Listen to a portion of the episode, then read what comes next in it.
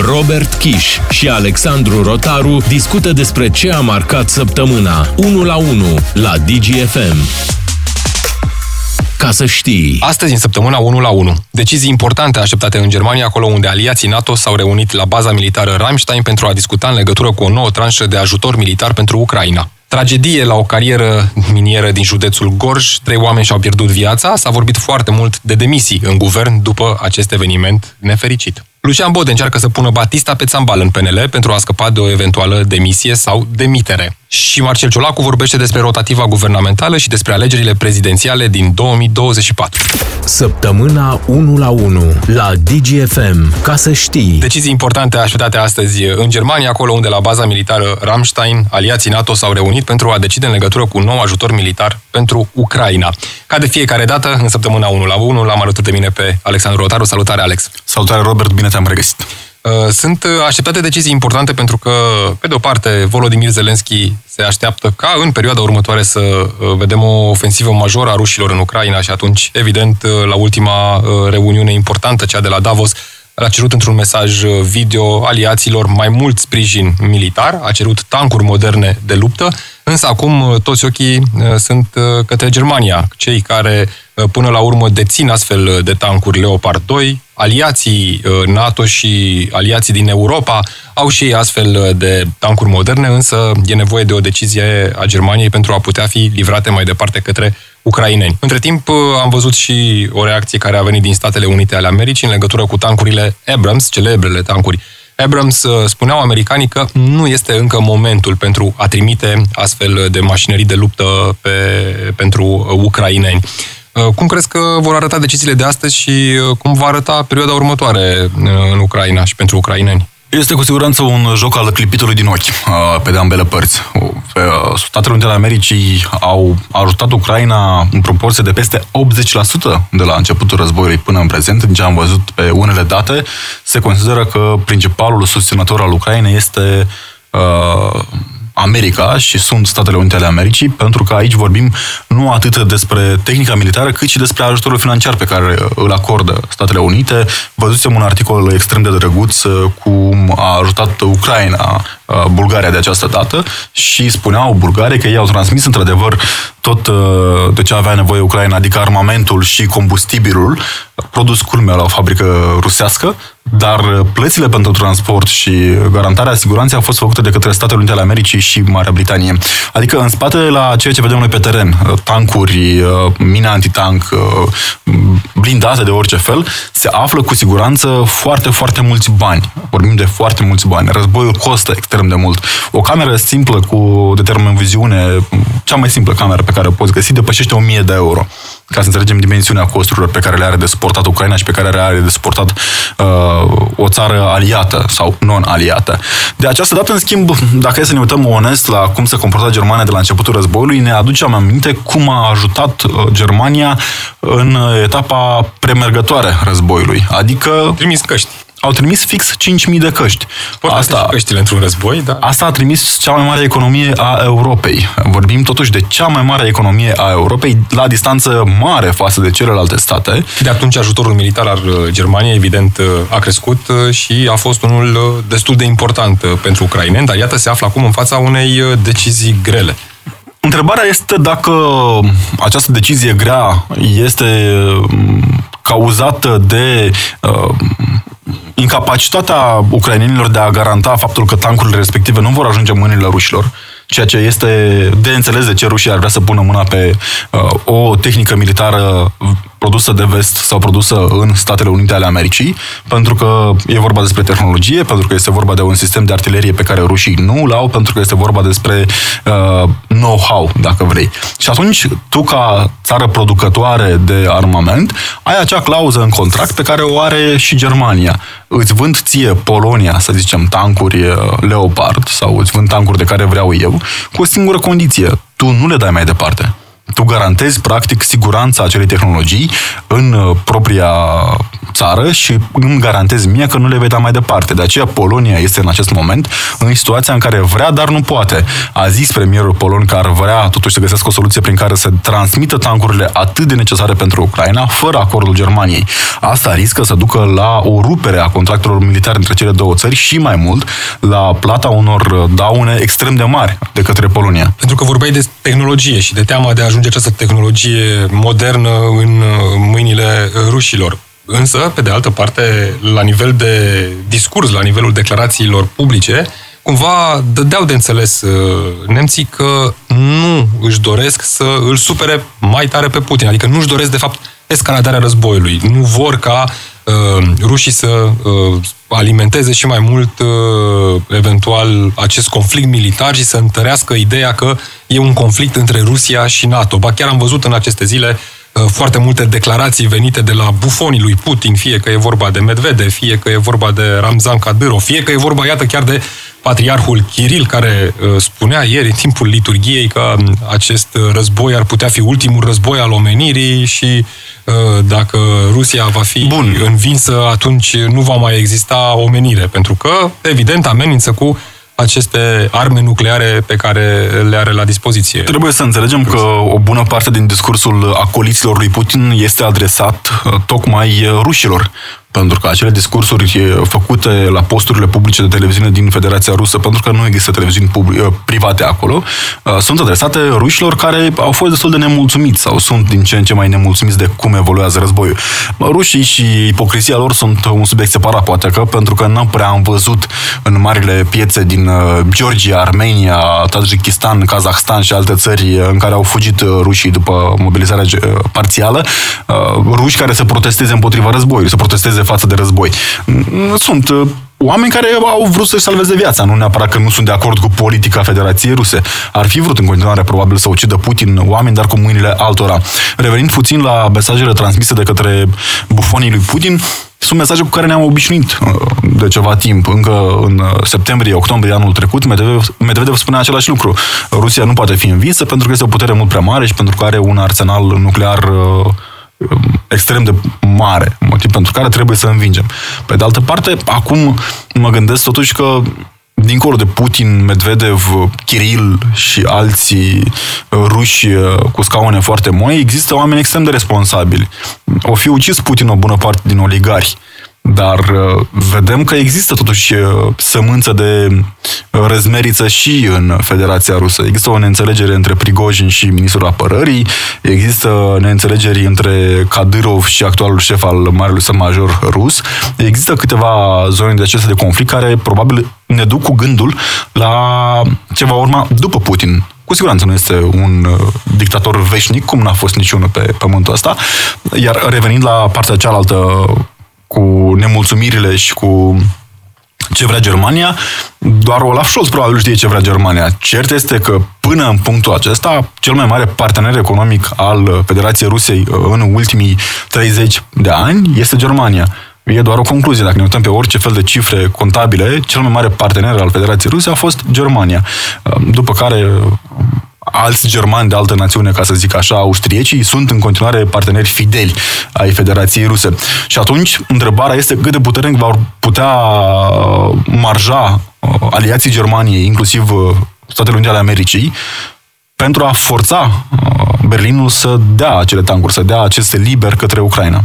Olaf Scholz uh, chiar ar fi discutat cu Joe Biden. Uh, sunt uh, informații publicate de cotidianul Bild care spune că în urma acestei discuții ar fi transmis Olaf Scholz lui Joe Biden că își vor da acordul Germanii pentru furnizarea de tancuri Leopard doar dacă și americanii vor furniza tancuri Abrams. Ei bine, la câteva ore distanță de la apariția acestei informații, un alt reprezentant al Pentagonului spunea în felul următor – Tancurile Abrams sunt foarte scumpe, consumă foarte mult, sunt greu de întreținut, greu de pregătit oameni pentru a opera tancurile respective și în acest moment uh, nu cred că le va transmite, uh, nu le vor transmite americanii uh, ucrainenilor. Cam ăsta este mesajul venit de peste ocean. În schimb, americanii vor încerca să pună presiune pe Germania să livreze aceste tancuri Leopard 2, care sunt tancuri moderne, de înaltă precizie, care merg spre deosebire de tancurile Abrams cu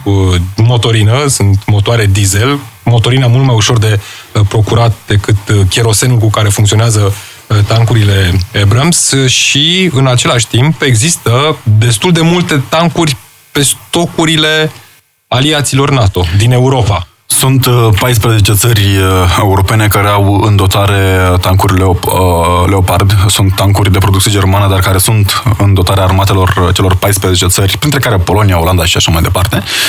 Și treaba asta cu dăm noi Leopard dacă dați voi Abrams e puțin trasă de păr, dacă mi se permite o expresie neacademică, pentru că mm, forțezi mâna aliatului cerându-i ceva ce știi că nu poate să-ți dea și nu poate da, pentru a avea o scuză după aceea să spui, domnule, noi am fi vrut foarte mult să dăm Leopard, dar uite, americanii nu ne-au răspuns solicitării noastre de a da și ei uh, Abrams. Și toate aceste idei vin în contextul în care um, marea presiune pe Germania nu este neapărat ca ea să fie cea care trimite tancuri în uh, Ucraina, ci să permită aliaților săi să trimită ei tancurile în uh, Ucraina. Uh, cu siguranță pohtesc destul de mult și polonezii la tancuri Abrams. E o promisiune, înțelegem, din partea Washingtonului către Polonia, prin care le spune că dacă voi dați tancurile pe care le aveți în dotarea armatei, vă dăm noi tancuri bune. Și atunci e un calcul care le convine.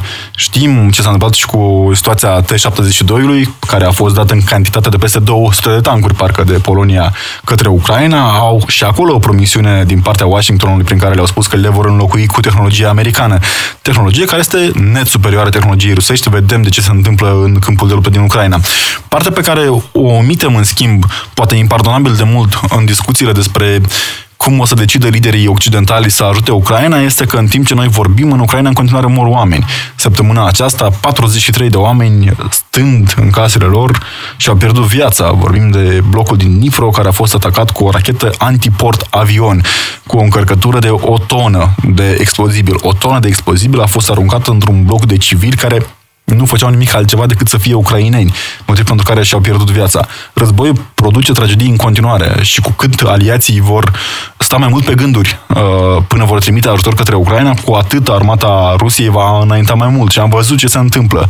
Pozele cu orașele cucerite de ruși sunt poze tip Alep, sunt poze tip Grozny din uh, momentul cuceririi. Sunt pur și simplu orașe sterse de pe fața pământului. Nu mai poate fi locuit niciun metru pătrat de acolo. Ar mai fi de spus că Marea Britanie a decis să trimită 14 tancuri Challenger. Nu știu cât de mult uh, pot influi. Uh, e un semnal. Războiului mai degrabă decât uh, un semnal dat aliaților NATO care sunt uh, acum sub presiune să trimită mai mult armament. Și cu siguranță, dincolo de uh, tragedia uriașă din Dnipru, o altă tragedie a fost uh, cea din apropiere de Kiev, acolo unde un elicopter a căzut și în acest accident aviatic a murit uh, întreaga conducere a Ministerului de Interne și, din păcate, și-au pierdut viața și uh, patru copii. De la tragedia din Ucraina, uh, revenim la tragedia din România. Și asta pentru că trei oameni și-au pierdut viața într-o carieră minieră din Gorj. Săptămâna 1 la 1 cu Robert Kiș și Alexandru Rotaru la DGFM ca să știi. Tragedie la o carieră minieră din județul Gorj, cariera Gils, despre este vorba acolo unde 25 de muncitori erau uh, transportați cu o tanchetă și în uh, momentul în care se aflau uh, chiar în interiorul carierei a avut loc un accident tragic, tancheta s-a uh, răsturnat, ei uh, fiind uh, la grămadă cu Uh, mai multe butelii de oxigen uh, din nefericire în impactul și în accidentul care a avut loc acolo și au pierdut viața trei persoane. Este un nou eveniment tragic care arată în modul în care uh, funcționează multe dintre Întreprinderile de stat din România, siguranța muncii este de multe ori pusă în paranteză. Am văzut chiar și mărturii ale rudelor disperate când au aflat despre persoanele dragi că fie au murit, fie uh, se află în stare destul de gravă uh, și relatau cum se raportează, de exemplu, de exemplu șefii uh, cărora acum li s-a cerut demisia, unii dintre ei au și demisionat, ca de fiecare dată, după fiecare tragedie, șefii care stau în birouri, ca așa spuneau rudele, nu ies în carieră să vadă care sunt problemele și în ce condiții lucrează oamenii. Iată, s-au cerut demisii, unii dintre ei au demisionat. S-a cerut chiar și Uh, demisia, sau s-a vorbit mai degrabă despre demisia ministrului energiei uh, Virgil Popescu, care um, nu a mai venit nicio demisie, nicio demitere, se face o analiză, se fac rapoarte, evaluări și se vor trage concluzii, probabil după ce acest uh, scandal se va încheia. Dar rămân în urmă cele uh, trei persoane care și-au pierdut viața din nefericire. E o situație trasă la Indigo cu multe alte situații în care românii care muncesc își pierd viața pentru că cineva din statul român a fost incompetent. Și, din păcate, când vorbim de cineva, vorbim de un număr foarte mare de oameni. De un lanț întreg. Un lanț întreg. Vorbim de zone în care nu au mai făcut, nimeni n-a mai făcut investiții acolo mai bine de 30 de ani. Uh, este o zonă în care mă întreb când ultima dată a fost un domn de la București îmbrăcat frumos la costum și cu o mașină de protocol să verifice condițiile de muncă a oamenilor respectivi. Pentru că nu e așa, am cerut minerilor să muncească la capacitate maximă, pentru că suntem într-o criză energetică și pentru că avem nevoie de eforturile lor. Și oamenii, după cum chiar rudele lor spuneau, merg acolo să muncească știind că își riscă viața, pentru că în altă parte nu au unde să meargă. Ceea ce iarăși este o problemă a statului român care nu a fost capabil să facă zona respectivă atractivă prin prefect, prin președintele Consiliului Județean, prin primar, prin oamenii care reprezintă statul român până la urmă în teritoriu, uh, au lăsat zona doar în baza unei mine unde muncesc și mor, iată că din păcate. Am avut uh, mult prea multe incidente în România în care s-a murit din cauza incompetenții unora. Mi-aduc aminte de uh, declarațiile fără nicio fel de legătură cu acest incident, dar mi-aduc aminte de declarațiile ministrului Tătaru în momentul incendiului de la Piatra Neamț, care spunea că vinovați suntem cu toții. Și cred că avea dreptate atunci, chiar dacă l-am judecat, vinovați suntem cu toții, dar mai ales ei. Uh, mai ales ei pentru că de fiecare dată vorbim despre impotența unor instituții sau altora doar în momentul în care suntem puși în fața faptului împlinit. Și avem o tragedie de acest tip în care ne se arată încă o dată cât de puține s-au făcut de fapt și de drept. Au fost nenumărate situații în care oamenii au murit fără să aibă nicio vină, au murit pentru că voiau doar să își facă treaba și să își câștige bănuții respectivi. Eu am fost stupefiat, Robert, de reacția directorului uh, de acolo, care a spus, i-am pus eu să se uite, urce în mașină? Aceasta este atitudinea omului care stă pe scaunul moale de la căldură. Nu i-am pus eu să se urce în mașină. Dacă nu le place să plece. Știi vorba aia românească din anii 90, când te plângeai angajatorul de ceva și îți spunea mai sunt ca tine 10 la poartă? Eu cred că aici, de fapt, este o parte din mentalitate, când uh, angajatorii, mai ales cei de la stat, vor înțelege că nu mai uh, suntem în evul mediu și nu mai suntem în comunism când te bucuri că statul, te bucurai că statul îți dă un job, Um, atunci se vor schimba cu adevărat lucrurile. În ceea ce îl privește pe Virgil Popescu, este acest sac de box uh, al coaliției și al PSD-ului în ultima perioadă, care săracul a performat de a îndoit economia în ultima perioadă, tot în ultima perioadă, uh, și care e așa, noul vinovat pentru cariera de la uh, Jilț, nu? Uh, iar uh, nimeni nu se întreabă, oare cine a mai condus Ministerul Energiei în ultimii 30 de ani? Pentru că acea mașinărie cu care transporta oamenii era trebuia scoasă din uz de niște ani buni. Nu îndeplinea nicio fel de normă de siguranță. Avea o capacitate de 8 persoane, erau 25. Ne mai vorbim de faptul că arăta de zici că era construită de, în al doilea război mondial. ani uh, mașina respectivă. Directorul complexului energetic Oltenia, pentru că această carieră ține de uh, complexul energetic Oltenia, este vorba de Daniel Burlani, s-a cerut și lui uh, să uh, demisioneze. Uh, dă vina pe șofer, drumuri și ploi pentru accidentul din carieră. Spune că mașina trebuia să transporte marfă, nu muncitori uh, și că mm, până la urmă ar fi trebuit ca în cazul în care totuși uh, sunt transportați muncitori să fie transportați în limita capacității maxime pe care o avea mașina respectivă, dar uh, când un director spune asta, te aștepți totuși ca directorul respectiv să știe cum funcționează lucrurile acolo, pentru că nu cred eu că oamenii s-au urcat în mașina uh, respectivă pentru de dragul mașinii. Uh, da, exact, au vrut să moară. Nu? Cred că s-au urcat pentru că astea sunt condițiile, astea sunt uh, utilajele cu care muncim și cam asta trebuie să facem pentru că așa ne spun șefii să facem. Cunosc nenumărate exemple de acest fel, când uh, știind uh, uh, și fiind conștienți mulți dintre muncitori că lucrează în condiții total nesigure, nu au încotro, pentru că acela este locul de muncă de unde câștigă niște bani pe care să îi aducă. Cu siguranță, acasă. Robert, îți aduce aminte de momentele în care mergeai pe teren, pe șantiere inclusiv și au, auzeai un șef de șantierul ceva. Puneți-vă bă căștile că vă filmează. Da, da, da. Cam a, ce era atitudinea inclusiv a șefului de la m, Combinatul Energetic Oltenia. Um, Combinatul energetic care este condus tot de oameni numiți acolo. Întrebarea este câți dintre ei au fost vreodată în mine real, câți dintre ei cunosc situațiile acolo și, cel mai important, la câți dintre ei le pasă, de fapt, despre de condițiile în care muncesc uh, oamenii de acolo. Sunt oamenii care asigură căldura, apa caldă uh, și nu doar pentru o zonă extrem de importantă din țară.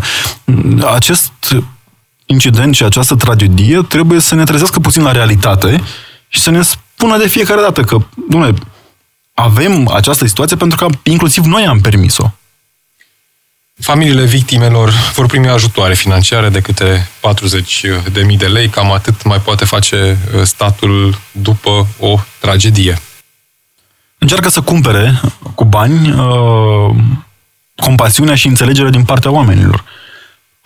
40.000 de lei, te întreb cât costă o viață de om? 40.000 de lei. Atât a decis statul român că a costat viața unui dintre cei trei muncitori care a murit acolo pe, pe șantier, fiind la muncă. Adică dacă, Doamne ferește, nu se mediatiza incidentul, sunt gata să bag mâna în foc, ar fi fost mușamalizat. Cu siguranță, pentru că uh, după acest uh, tragic accident, uh, presa a aflat că astfel de accidente au mai avut loc și în trecut și nici măcar nu au fost raportate mai departe. Și ai văzut care era atitudinea doamnei de la pază, care bătea pur și simplu și gonea colegii noștri cameramani.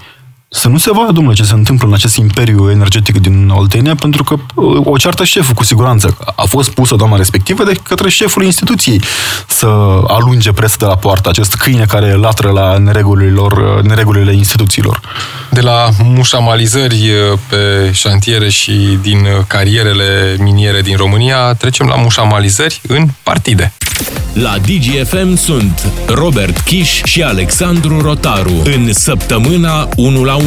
Ca să știi, Pare așa că s-a pus Batista pe țambal în Partidul Național Liberal după ce uh, în spațiul public uh, a fost uh, o adevărată dezbatere până la urmă despre modul în care a obținut ministrul de interne Lucian Bode doctoratul. Desigur, am avut două decizii, o dată că a plagiat sau că lucrarea este suspectă de plagiat doar într-o proporție de 4%, cred. După care o nouă decizie a Comisiei de Etică de la Universitatea Babeș-Bolyai în legătură cu plagiatul ministrului, care arăta că totuși mai mult de 4% a fost uh, lucrarea plagiată. E o suspiciune de plagiat uh, împotriva căreia ministrul Lucian Bode a ales să meargă în instanță. În schimb, pe partea politică au existat uh, discuții în Partidul Național Liberal. Uh, Mai mulți lideri din partid au încercat să forțeze convocarea unei ședințe a conducerii, tocmai pentru a discuta acest subiect și pentru a vedea dacă mm, calea de urmat este aceea a unei demisii sau demiteri sau dacă ministrul Lucian Bode are dreptate și atunci, evident, va fi păstrat în funcție cu susținerea deplină a conducerii liberale. Însă, ce să vezi, fiind și secretar general al partidului, Lucian Bode nu a dat curs niciunei solicitări pentru niciun fel de ședință, pentru niciun fel de decizie, pentru că era direct vizat. E teoria pe care am mai analizat-o și am discutat-o aici, pentru că putem. Domnul Bode, cunoscut mai ales pentru capacitățile sale de a dormi la drum lung, în calitate de ministru al transporturilor. Eu, spre exemplu, nu prea pot dormi în mașină, trebuie să recunosc. Adevărul că nici nu muncesc domnul Bode, pentru că domnul Bode face o treabă extraordinară. Trebuie să pună călușul în gura colegilor care îndrăznesc să ceară chestii și au fost cel puțin 10 lideri de organizații care au cerut convocarea unei ședințe de urgență în care să se discute, printre altele, și acest subiect. Domnul Bode e cu mâna pe bani și pe putere în PNL uh, și a spus, domnule, pentru că pot, nu vreau. E pare că acest uh, periplu al evenimentelor din Partidul Național Liberal e unul luat cu împrumut, moștenit de la PNSCD. Dacă uh, vă mai aduceți aminte cum a dispărut acel partid istoric din arena politică românească, era exact prin astfel de cazuri, doar că pe atunci PNSCD-ul avea încredere care cunoșteau demnitatea academică și nu plageau. Dar a fost așa o ceartă, o gâlceavă internă până când partidul a dispărut. Păi uite, și... acum nu e gâlceavă internă, că au avut uh, grijă liderii partidului să oprească orice fel de, de discuție. Domnul Bode este același uh, domn care a fost uh, în centrul investigației la Recorder, uh, publicată nu foarte mult timp în urmă, uh, prin care se arăta cum funcționează Ministerul de Interne și funcționează Direcția Generală de uh, Control Intern al MAI-ului. Un fel de serviciu secret. Un fel de serviciu secret al MAI-ului, deci, da. DGIPI. Fostul 2 și un sfert pentru cei care sunt cu noi uh, în săptămâna 1 la 1. Fostul 2 și un sfert este controlat 100% de către domnul Bode. Mai mult de atât... Îl controlează DGIPI pe domnul Bode, mai sau poate, Am și de cazul sau poate. Ministerul de Interne cu Partea interesantă este că înțelegem din relatările unor uh, deputați și senatori liberali că noul coleg, fostul nou coleg al domnului Bode, un fost coleg de al nostru, uh, a zis că poate, prin intermediul acelei structuri, să-i ajute cu niște dosare. Și întrebarea este, oare așa se face politică în România anului 2023, amenințând uh, unii deputați și senatori cu faptul că dacă nu tac când trebuie și dacă nu votează cum trebuie. Scoate dosarul. Scoate dosarul? Bine, domnul jurnalist a intrat în uh, atenția publică și în uh, memoria colectivă prin dosarele pe care le avea la îndemână. Nu știm de unde, ca orice jurnalist responsabil, când mergi pe drum către redacție, mai găsești câte o valiză, mai găsești câte Un o pungă cu, cu, da, o pungă cu documente. E de târâs sub plânsul situația în Partidul Național Liberal. Este un partid care se prăbușește mai ceva decât uh, um, nu știu, teza de doctorat a domnului Bode. Uite, numai departe de zilele trecute, ministrul justiției făcea niște declarații de te întreb de unde au venit declarațiile respective. Vorbea despre, nici nu a vorbit de mult timp. Uh, tot despre dosare, uite, tot despre dosare și despre decizii ale instanței care nu există și, uh, de exemplu, e vorba de decizia în cazul soțului doamnei Georgiana Hosu, uh, care ar trebui să vină decizia în februarie și spunea ministrul justiției că a fost achitat. Evident, nu știu, o știi, nu o știi, dar să faci o astfel de declarație publică și mai apoi să revii asupra declarației, să-ți ceri scuze că ai greșit și să spui că avea informația din surse neoficiale. E doar adică domnul ministru al justiției mult, uh, întreabă la judecători și la procurori din România în ce stadiu sunt unele dosare și întreabă dacă a fost achitat sau nu un om neavând uh, minuta judecătorească, adică neavând motivarea. E o întrebare de pus. Vine în perfectă concordanță cu proliferările ameninț- uh, uh, făcute de domnul uh, fost jurnalist, care este actual uh, autosuspendat, nu? Autosuspendat din funcție, nu din partid, din funcția de secretar general adjunct. Pentru că uh, avusese o relație mai contundentă cu a dumnealui consoartă. Nu știm dacă e adevărat sau nu poliția să se exprime. Întrebarea este care S-a poliție. exprimat soția, asta e problema, desigur. Da. După s-au împăcat, dar dosarul exista. Și în aceste situații nu ai cum să nu te întrebi. Fără a Dosar face... de jurnalist, nu de politician. atunci. fără a face, fără a face sau fără a induce unele idei. N-ai cum să te întrebi. Bă, bă, Unele dosare funcționează cum trebuie, de ce nu funcționează alte dosare? Pentru că avem o serie de dosare celebre în România care stagnează. Nu știu, mai știți ceva de dosarul... Dar uite, am aflat acum că în dosarul 10 august se fac încă cercetări, pentru că a fost Gabriela Firea chemată la audieri în calitate de martor. Deci, iată, justiția lucrează. Doamna Gabriela Firea, care nici ea nu știa nimic, pentru că pur întâmplător, bineînțeles, s-a auto-suspendat atunci pe o perioadă de câteva zile, la fel ca doamna mă, candidat probabil la ceva în viitor, președinta partidului, noi cred că îi zice, doamna a fost premier Viorica Dăncilă, nu? Că nici dumnei nu avea treabă prin Era pe la București, Neptun. era pe la Neptun atunci.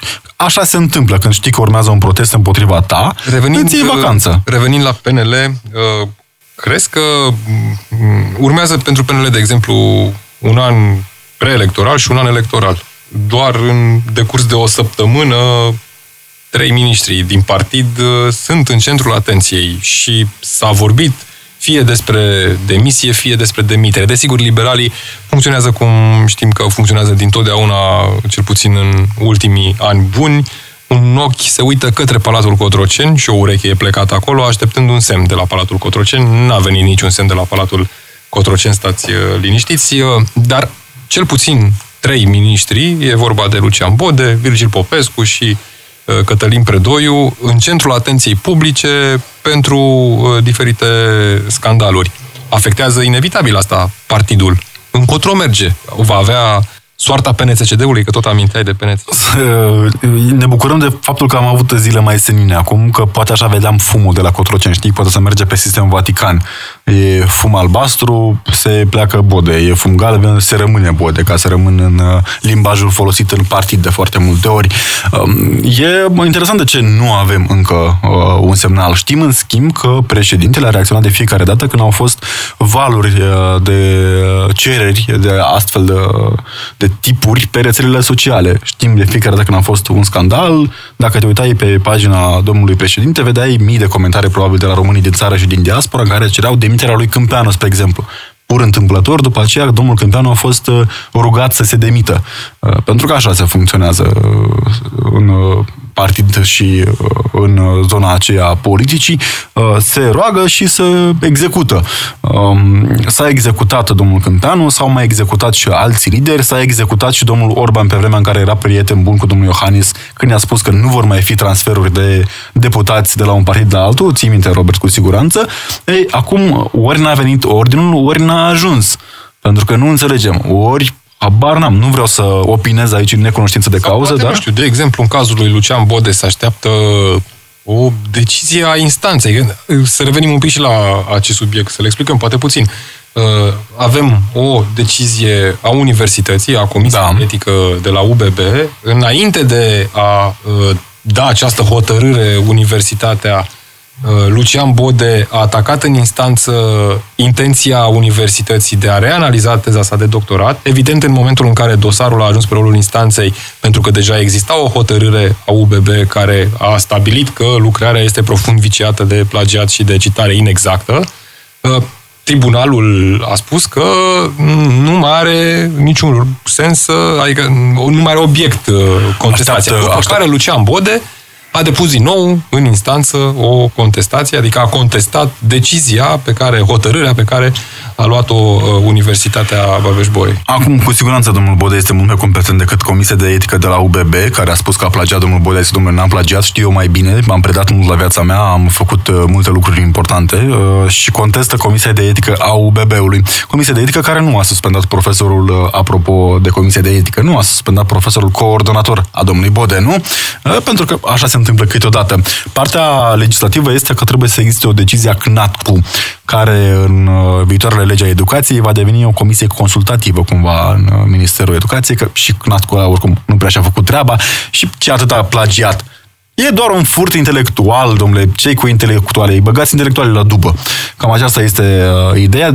Nu știu dacă o să ajungă și domnul Bode, dar partea bună pentru domnul Bode că nu e pare intelectual. Uh, nu va ajunge la dubă. Uh, până vom avea o decizie finală, poate că trebuie să dăm și domnului Bode dreptul de uh, a se bucura de prezumția de nevinovăție. Păi, dacă deja universitatea a spus că e profund uh, viciată, uh, până la o decizie definitivă a instanței să beneficieze de acest drept uh, de Uh, prezumția de nevinovăție. Urmărim cu atenție și îngrijorare de... tăcerea, tăcerea din PNL. Asta este... E o tăcere zgomotoasă, știi, această formulare interesantă. Cert este că această săptămână se încheie în continuare cu uh, domnii enumerați anterior uh, în funcțiile călduțe de miniștri în Guvernul României.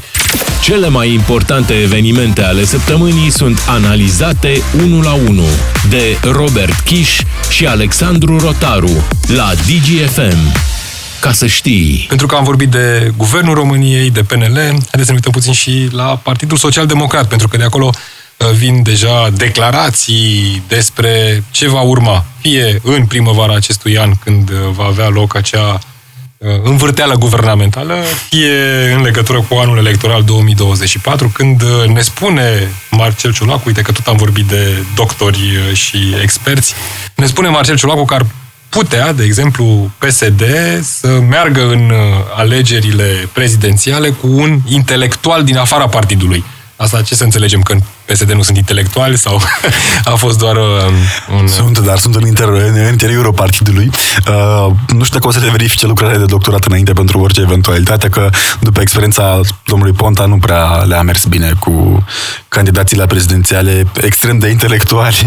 Uh, înțelegem că au făcut măsurători intense cei din PSD, măsoară cum prin pe cineva, cum îl măsoară. Uh, înțelegem că l-au măsurat și pe domnul Joană. E o, o idee interesantă, uh, care și-a exprimat de altfel intenția de a participa la alegerile prezidențiale, așa mai cu jumătate de gură, dar acum nici nu poți să te autopropui, că ești penibil. Uh, dar, pe de altă parte, um, Partidul Social Democrat cred eu că și-a învățat lecțiile și este pe un val cum n-a mai avut de foarte mult timp. Este pe un val în care domină pare alianța de guvernare. Domnul Ciolacu deja și-a mutat lucrurile la Patul Victoria și îl întreabă pe domnul Ciucă cum este partea cu ă, când trebuie spusă mai înainte sau mai, de, mai târziu.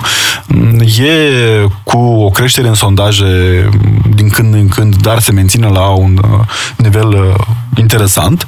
UDMR-ul este bine, mersi, nu zice, nu deranjează pe nimeni și revenind la, la PSD și la candidatul lor pentru prezidențiale, a tot spus în nenumărate rânduri domnul Ciolacu că poate ar fi cazul să renunțăm la cutuma aceasta a președintelui de partid să fie și candidat la prezidențiale.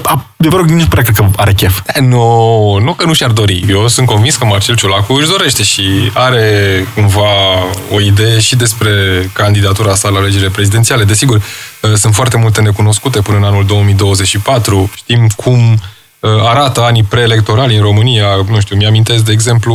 Murdari. Uh, anul dinaintea alegerilor uh, prezidențiale din 2014, da? adică prin 2013 candidatul PNL la alegerile prezidențiale era Crin Antonescu, o uh, alianță solidă USL, PSD, PNL, Uh, și înainte de alegeri uh, s-a schimbat uh, tot jocul politic. A nu fost mai puțin fost, Exact, nu au, mai, nu au mai avut o alianță, s-a schimbat și candidatul PNL la, adică nu, nu doar că nu a mai fost candidatul alianței, nu a mai fost nici măcar candidatul partidului Crin Antonescu și a apărut uh, de la Sibiu uh, Claus Iohannis. Uh, Care nu venea neapărat de la Sibiu, a mai fost prin 2009, îl susținea pe domnul John pe atunci în calitate de premierul promis al României. Uite, poate găsește domnul Iohannis job după Cotroceni. Pe surse, așa, prin PSD și prin PNL, în ambele partide există cumva îngrijorare. De exemplu, în, în legătură cu alegerile, desigur, și cu mai ales cu relația dintre liderii celor două partide. De exemplu, în PNL este cumva suspectat uh, Nicolae Ciucă, până la urmă pe bună dreptate, care are o relație foarte bună cu uh, Marcel Ciolacu și atunci uh, cumva sunt îngrijorați unii liberali care ar putea să facă niște jocuri de culise, inclusiv în perspectiva alegerilor prezidențiale și a stabilirii candidatului. De partea cealaltă, în PSD, la fel, sunt îngrijorări în legătură cu prietenia strânsă între Marcel Ciolacu și Nicolae Ciucă, nu? Marcel și... Nicu și Marcel. Nicu. Uh, tot așa, pentru că sunt, uh, se gândesc unii socialdemocrați că deja par uh, făcute jocurile pentru alegerile prezidențiale. Aici la ce mă refer? Unul dintre cei doi poate fi candidatul pentru prezidențiale sau pot fi amândoi în înțelegere candidați la alegerile prezidențiale, astfel încât să tragă și dintr-o parte și din alta electorat. În cele din urmă, după alegerile generale din 2024, să vedem în continuare Uh, un guvern PNL-PSD, probabil și UDMR, uh, și unul dintre cei doi uh, candidați, fie de la PSD, fie de la PNL, la Palatul Cotroceni. Întrebarea este dacă îngrijorați sunt aceiași lideri care nu au ieșit niciunul în spațiu public să zică domnul Bodea trebuie să-și dea demisia, spre exemplu. A spus, uite, Gabriel Zetea. E. Zetea din PSD a spus că dacă ar fi fost în PSD... Ziceam de PNL. Ziceam Bode... Că nici nu au reușit să-l convingă pe domnul Bode să... N-au cerut demisia în mod direct, dar au fost câteva voci din cei 10 de care vorbeam anterior că au solicitat o ședință pentru a discuta măcar subiectul. Public a vorbit Robert Sighiar Tău, care spune așa cu jumătate de gură că uh, evident uh, PNL nu este de acord cu uh, furtul intelectual, dar este o situație în care, domnul, în care domnul Bode este secretar general al partidului. Nu, pentru că UBB s-a contrazis în două decizii consecutive. Adică prima decizie care spunea că nu e un plagiat și a doua decizie care spunea că lucrarea este profund viciată de plagiat. UBB, în prima situație, era în persoana domnului profesor, care înțelegem că a fost destul de apropiat UBB, de... în prima situație, a analizat o mică bucată din întreaga Cum se face pe procedură? Prin sondaj. Prin sondaj. S-a reclamat. Uh, care a Mm, știm că a fost analizată toată lucrarea în momentul în care mm, în spațiul public a vorbit despre asta și Emilia Șercan. Factual vorbind acum, Robert, de ce cele două partide nu și-ar vrea o alianță de iubire reciprocă până în 2028? Le merge bine, aparent, într-o această uh, situație de matrimonială cu foarte puține nebădăi, se fac că se mai atacă din când în când, noi ne facem că nu înțelegem care sunt jocurile și parcă avem impresia că suntem într-o criză guvernamentală din când în când, dar criza guvernamentală nu e, pentru că dacă ar fi fost, mă gândesc că puteau să pună piciorul în pragul unul sau celălalt și să ceară demisia domnului Popescu până la capăt, sau să ceară demisia domnului uh, Bode până la capăt, sau să ceară demisia domnului Câciu sau oricare membru a guvernului. E o alianță de iubire reciprocă, cum nu s-a mai văzut în afară de câțiva lideri peneriști și câțiva lideri psd care nu s-au suportat și care s-au atacat uh, probabil mai degrabă pe persoană fizică decât pe persoană juridică în calitate de parlamentari, altfel nu există mare concurență între... Vor să se mai ia de un partid, să iau de UDMR. să iau de UDMR ca să aibă și mingea de rigoare în uh, uh, coaliția guvernamentală. Cu siguranță uh, se vorbește despre o alianță post-2024, s-a vorbit și public, ne-a anunțat chiar vicepremierul Grindeanu, care ne-a spus că se discută despre posibilitatea continuării acestei alianțe extinse și după 2024 și domnul Kelemen Hunor ne-a spus că vrea acest lucru pentru că vrea o stabilitate de lungă durată. Întrebarea este dacă această stabilitate de lungă durată nu va ajunge la nivelul de a uh, crede că puterea îi se cuvine ca să o spunem pe șleau. În momentul în care se stea prea mult într-o funcție, nu vreau să dau exemple neapărat de aici, din zona pandurilor, că na, uh, dar în momentul în care ajungi să ai impresia că ți se cuvine puterea, uh, se fac lucruri care um, nu și-au locul în uh, țările civilizate.